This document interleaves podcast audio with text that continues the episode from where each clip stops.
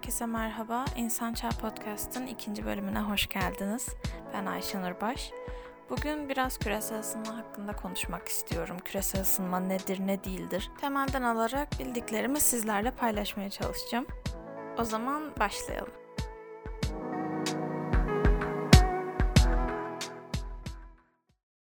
Ben küresel ısınmayı ilk defa duyduğumda 8 yaşındaydım. Kuzenlerimle oturuyorduk böyle karşılıklı ve bilmiyorum konu nereden açıldı ama bana dediler ki küresel ısınma diye bir şey var. Dünya ısınıyor. Dünya ısındığı için sular hep kuruyacak, gidecek ve kuraklık olacak. Hiçbirimiz yemek bulamayacağız. Açlıktan, susuzluktan öleceğiz, hastalanacağız bu yüzden gibi şeyler söylediler. Bunlar 8 yaşında bir çocuk için fazla kötü senaryolardı. Ve kuzenlerim de bunları biliyorlardı. Büyük ihtimalle beni korkutmak için biraz da bildiklerinde abarttılar. Ama ne yazık ki biraz doğru söylüyorlardı sanırım. Yani bunu bu şekilde duymak, çarpıcı bir şekilde duymak beni gerçekten uyandırmıştı. Ben bu felaketin sonuçlarını öğrendim orada ve bu beni bir şeyler yapmaya itti sorunu çözmek istedim. Bu sonuçların olmamasını istedim. Harekete geçirdi beni. Burası çok güzeldi. Ama bir sorun vardı. O da şuydu ki bu felaketin sebeplerini bilmiyordum. Neden oldu bu? Şimdi normal hayatımızda küresel ısınma hakkında konuşurken de bunu fark ediyorum ben. Sürekli felaketlerden bahsediyoruz. Küresel ısınma nasıl, ne gibi sorunlara sebep olacak? İklim değişikliği sonucunda biz nasıl zorluklarla karşılaşacağız? Dünya nasıl bir yer haline gelecek? Bunlardan sürekli bahsediyoruz, evet. Ama bu soruna temelde ne sebep oldu? Bunu unutuyoruz. Temelde neyin sebep olduğunu anlayabilirsek bence sorunun çözümleri için daha yaratıcı fikirler geliştirebiliriz. Çünkü buna sebep olan etmenleri nasıl ortadan kaldırabileceğimize bakarız. Daha pratik olur bu yüzden. İşte bu nedenle bu bölümde biraz daha temel anlamda alıp en başta bu soruna ne sebep oldu? Bundan bahsetmek istiyorum ben. Bu yüzden öncelikle küresel ısınmanın bir tanımını yapmak istiyorum. Esasında adına baktığınız zaman kolayca anlayabileceğiniz bir ismi var. Küresel ısınma nedir yani? Dünya atmosferinin genel ısısının absürt bir şekilde artması. Şimdi anormal bir şekilde artarsa atmosferin sıcaklığı ne olur? İklim değişir. E tamam. Peki iklim değişti ne oldu? Bunu açıklamak için bir de iklimin de tanımını yapmak istiyorum. İklim belli bir bölgede görülen meteorolojik olayların ortalamasıdır ve uzun bir süreyi kapsar. Yani meteorolojik olaylardan, günlük hava durumlarından daha kapsamlıdır. Genel olarak orada görülen hava tipini ifade eder iklim. Şimdi iklim değiştiği zaman bu bazı felaketlerle sonuçlanabilir. Kötü sonuçları olabilir bunun. Neden? Çünkü dünya milyonlarca hatta milyarlarca sayısız canlıya ev sahipliği yapıyor. Bütün bu canlıların bir arada tek bir gezegen üstünde yaşayabilmesi için tabii ki doğanın bir dengesi olmak zorunda. Doğanın harika bir dengesi olduğunu düşünüyorum şahsen. Çünkü öyle kolay kolay bozulmuyor. Tabii insanı hesaba katmazsanız. Burada birazcık onu göz ardı edelim. Um, ve doğanın bu dengesi birçok etmene dayanıyor. Bunlardan belki de en büyük etkilerden birine sahip olan da iklim. Canlılar bulundukları bölgeye has olan iklime adapte oluyorlar ve böylece hayatlarını sürdürebilmeleri onlar için daha kolay oluyor. Ve doğal denge bu şekilde zincirleme bir şekilde kurulmuş oluyor. Şimdi bu adaptasyon süreci de yüzlerce hatta binlerce yıl alabiliyor. Çünkü doğada işler insanlıkta olduğundan çok daha yavaş yürüyor açıkçası. Her neyse binlerce yıl içinde bulundukları bölgedeki iklime adapte olan canlılar iklim birden değiştiğinde buna o hızla adapte olamıyorlar. Bu onların doğalarına aykırı.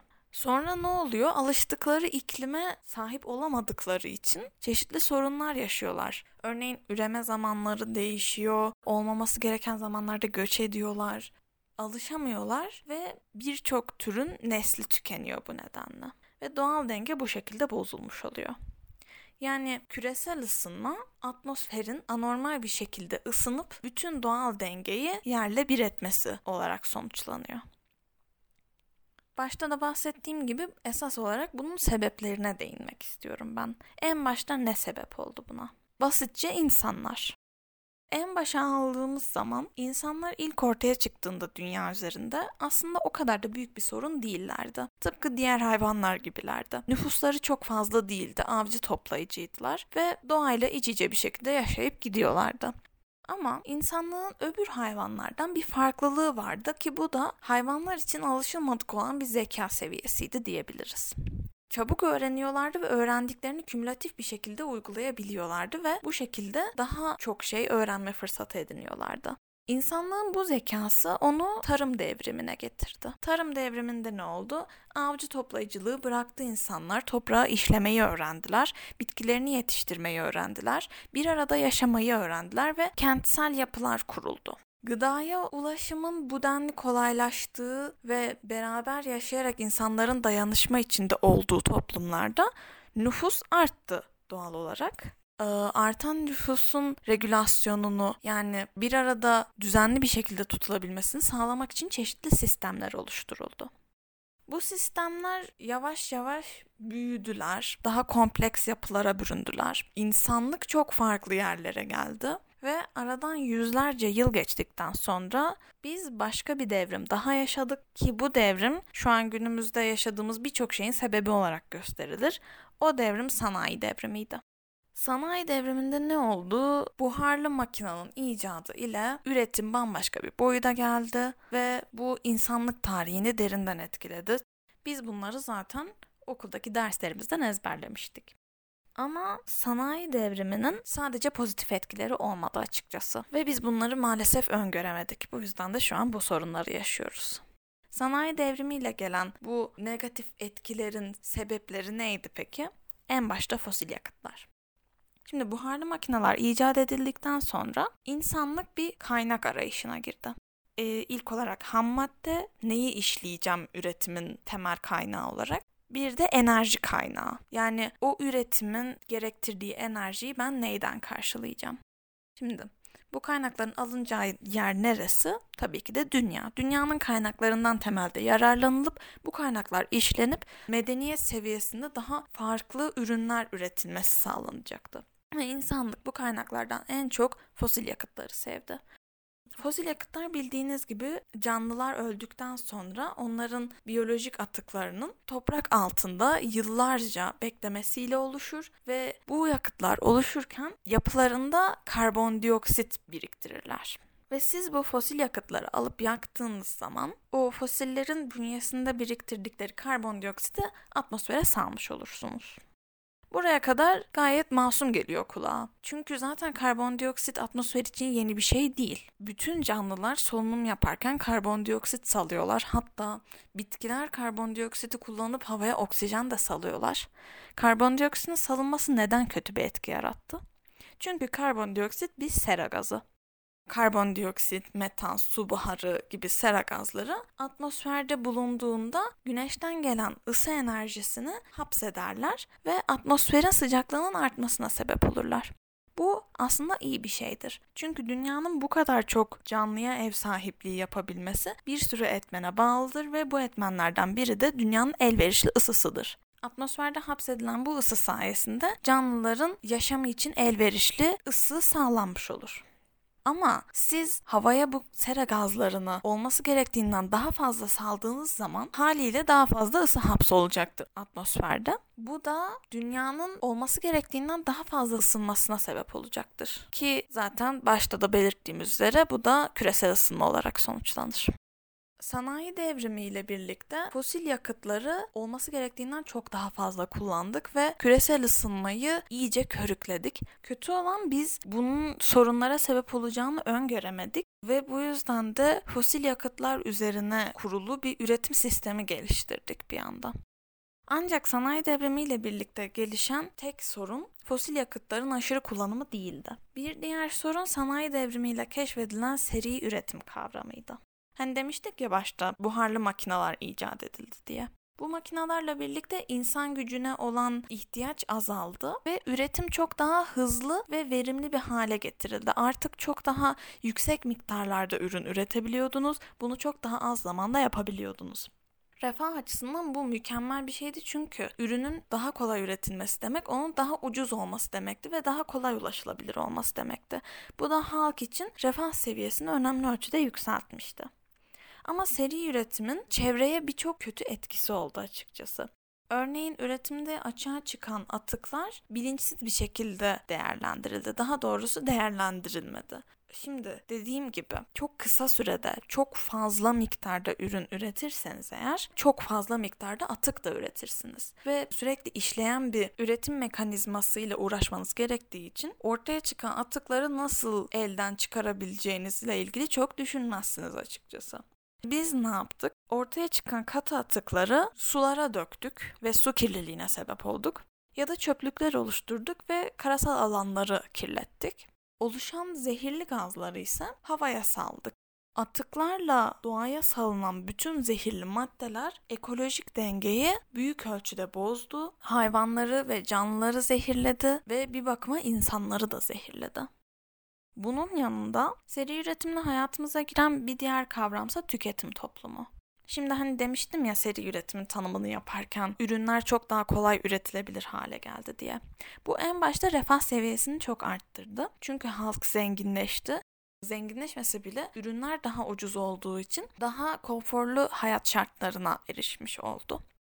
Ama sonrasında halk belli bir refah seviyesinin üstüne çıktığında Artık sadece zevk için tüketmeye başladık ve zaten üreticiler de fazla tüketimi kar amaçlı olarak desteklediler.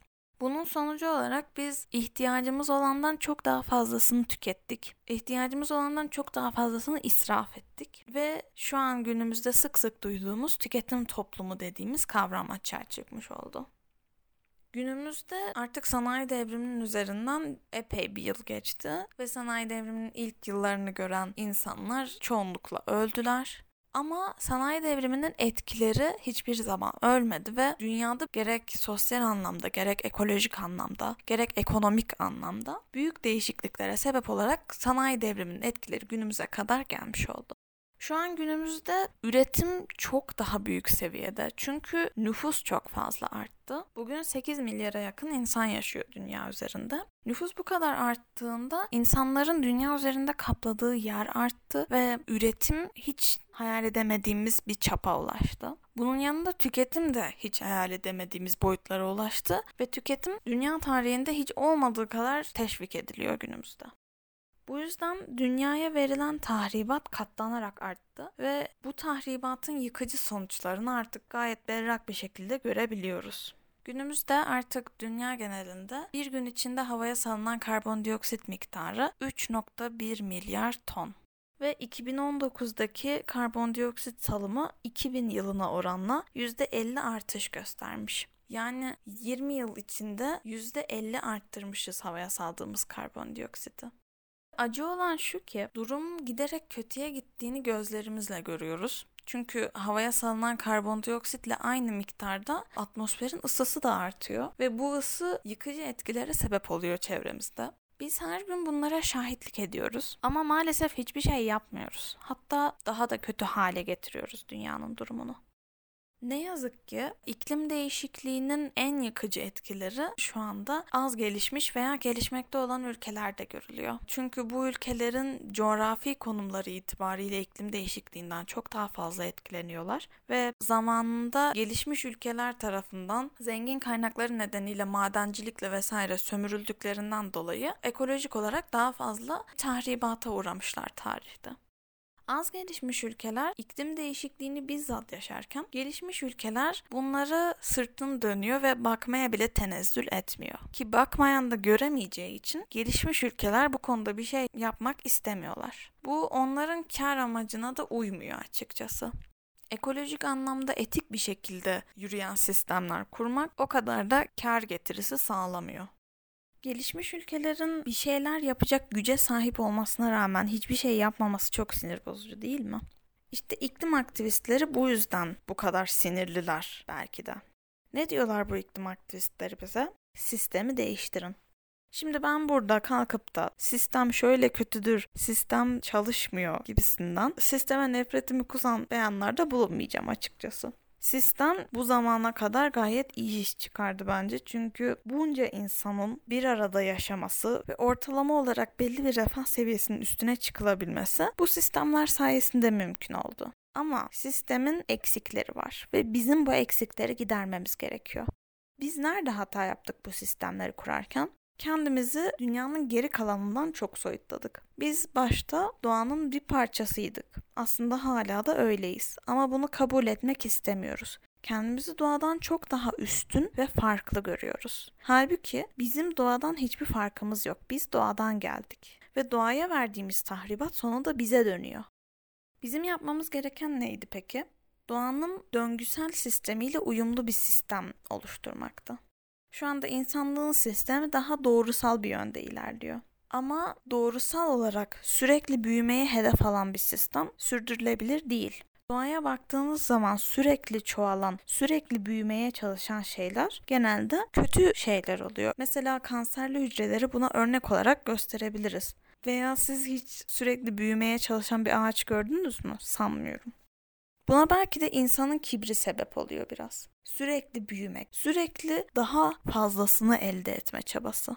Bu bana açıkçası biraz açgözlülük gibi geliyor. Çünkü doğanın geri kalanına baktığım zaman bütün canlılar dünyaya geliyorlar, hayatlarını yaşıyorlar ve sonunda ölüp gidiyorlar. Dünyadan gitmeyi kabul ediyorlar. Dünyayı değiştirmeye çalışmıyorlar. Dünyayı olduğu gibi kabul ediyorlar. Evet daha iyiye gidebiliriz ama bu daha iyinin tanımı daha fazla değildir. Daha iyi daha fazla demek değildir. Bizim öncelikle sistemi değiştirirken bunu aklımızda bulundurmamız gerekiyor. Ekolojik olarak en büyük etkiye sahip olan sistemlerden biri üretim sektörü. Üretim sektörünün mantığı doğanın döngüsel mantığına uyum sağlamalı.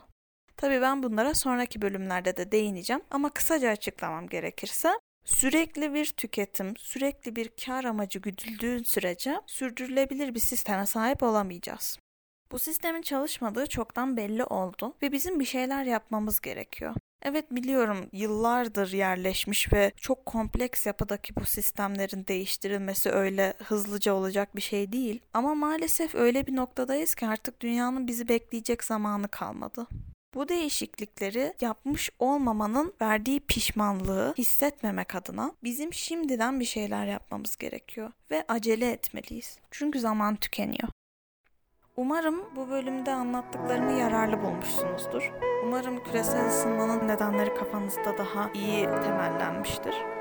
Beni dinlediğiniz için teşekkür ederim ve sonraki bölümlerde görüşmek üzere. Hoşçakalın.